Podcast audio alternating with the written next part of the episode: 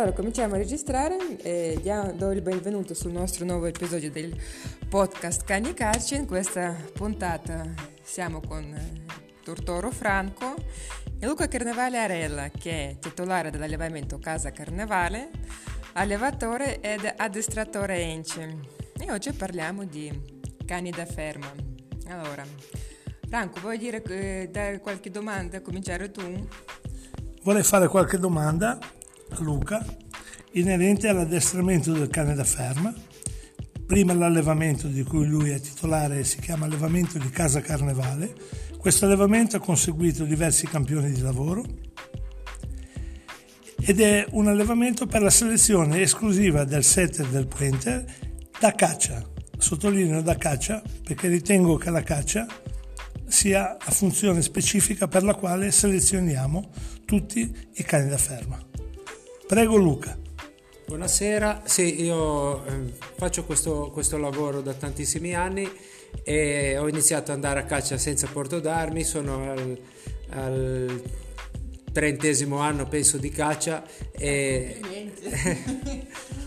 e ho iniziato sempre con i setter con mio padre, con gli amici di mio padre che poi mi hanno anche un po' eh, iniziato alla, alla, cinofilia perché allora la cinofilia era una conseguenza della caccia ed era il modo per trascorrere i mesi in cui i cani non si usavano a caccia invece di lasciarli chiusi e di, e di, non, e di non, più addestrarli, di non più portarli fuori il, il nostro divertimento, la nostra passione era andare sui campi e confrontarci con gli altri cacciatori, con gli altri altri amici e mh, mm, con i cani da caccia. Da questo e da questa cultura eh, che mi è stata inculcata dai, dai nostri vecchi, eh, io ho continuato mh, mm, in, questa, in, questa, in, questa, in questo senso e secondo me eh, la, la, la, cosa fondamentale del setter e del pointer dei cani che, sì. che, io allevo è la caccia. Io i cani li porto a caccia da giovani e, e, le prime cose che guardo sono il collegamento. Io vado fuori con i cuccioli a 5-6 mesi, 4 mesi, li porto fuori anche tutti insieme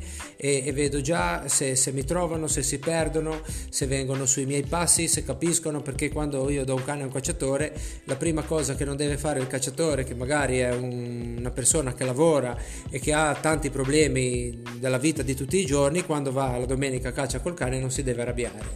Se poi in più ha un cane che eh, si avvicina il più possibile alla razza a cui appartiene e che lo fa, lo fa divertire, lui magari affronta meglio la settimana successiva di lavoro. Perfetto.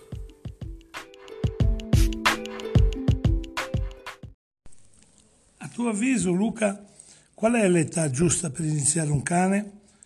E su quali animali? Sugli animali selvatici o su selvaggini in messa? Allora, io inizio come dicevo prima e a 4-5 mesi comincio a portarli fuori.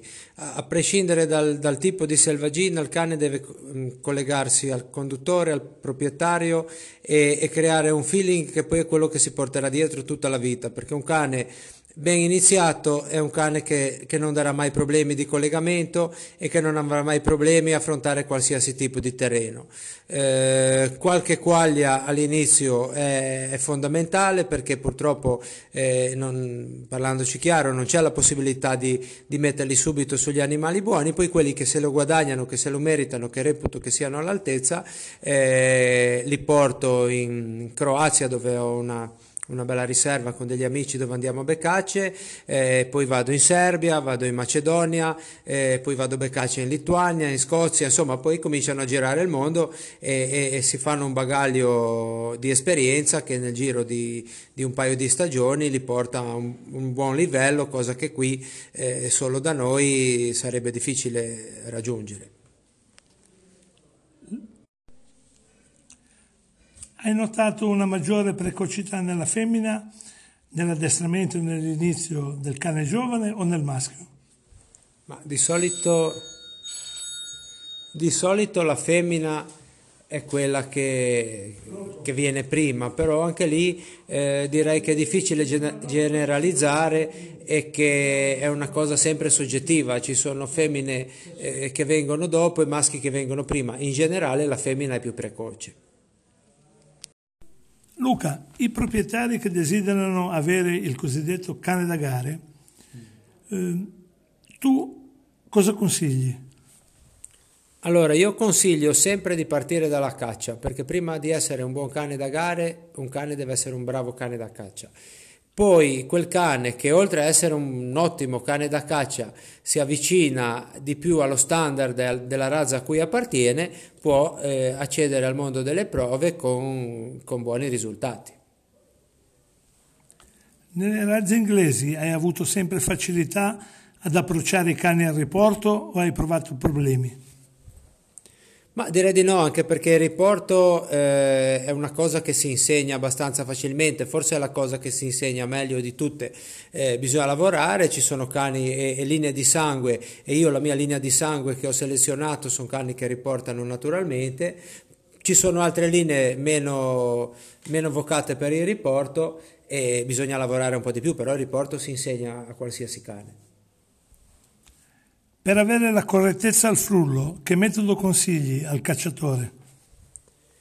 Ma io sono per i metodi antichi, eh, la corda, la lunghina, eh, pazienza, eh, insistere, eh, il cane che viene addestrato all'antica ci mette un po' di più, però quando ha recepito l'addestramento se lo porta dietro tutta la vita.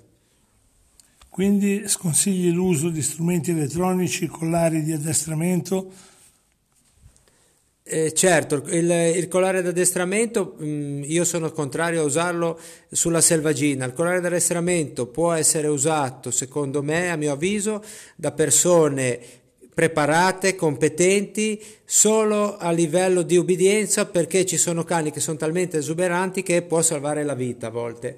Perché quando si va all'estero, quando si va in posti dove ci può essere una strada, un pericolo, eh, il collare può salvare la vita al cane, solo per quello. A quale età consigli ad un privato di affidarti un cane per trasferte all'estero, sia di caccia che di prove? Ma direi intorno all'anno, eh, poi dipende sempre il privato se è una persona che ha passione, che si dedica al cane e che lo prepara o se, e che gli dà un, una buona base su cui lavorare o se, o se, è una persona che compra un cucciolo, lo chiude nel seraglio e, e a un anno lo prende e me lo dà. Ecco, allora, allora direi prima. Se invece è una persona che comunque gli fa un po' di base perché senza una buona base una casa non sta in piedi. A livello di addestramento riesci a diciamo, recuperare soggetti che hanno paura dello sparo o che hanno timidezza di carattere? Ma sicuramente lavorando si recuperano, non tutti, ma una buona parte si recupera. Poi anche lì dipende se la paura dello sparo è stata provocata dall'inesperienza del proprietario, si recupera quasi sicuramente. Se è genetica è la cosa più difficoltosa. Quando vai a coprire, cerchi sempre di coprire da campioni di lavoro o cerchi di coprire da grandi cani a caccia, sulla caccia cacciata? Ah, io uso eh, per i miei cani che io caccio esclusivamente beccace, uso cani da caccia di solito perché ehm, o comunque anche cani da prove che però devo aver verificato io devono essere andati a caccia. Cane che fa solo le prove io diffido un po'. Per quanto riguarda sempre gli stalloni, a tuo avviso i soggetti che fanno la grande cerca possono trasmettere cani con fondo e resistenza o trasmettono cani che danno tutto nel breve? Ma eh, io sono contrario a, a, generalizzare perché il trailer vero, quello veramente che, che merita, quello che, che il trailer, quello vero, può anche dare dei cani di fondo, puoi anche dare dei cani bravi perché il trailer vero è quello che deve trovare più selvaggina degli altri in minor tempo, perciò alla fine è funzionale. Però, come dicevo, andrebbe sempre verificato a caccia perché il trailer vero è un cane che lo metti nel bosco a caccia e lui capisce che è a caccia e si, e si adatta all'ambiente in cui si trova. Copri volentieri dal campione di bellezza? No,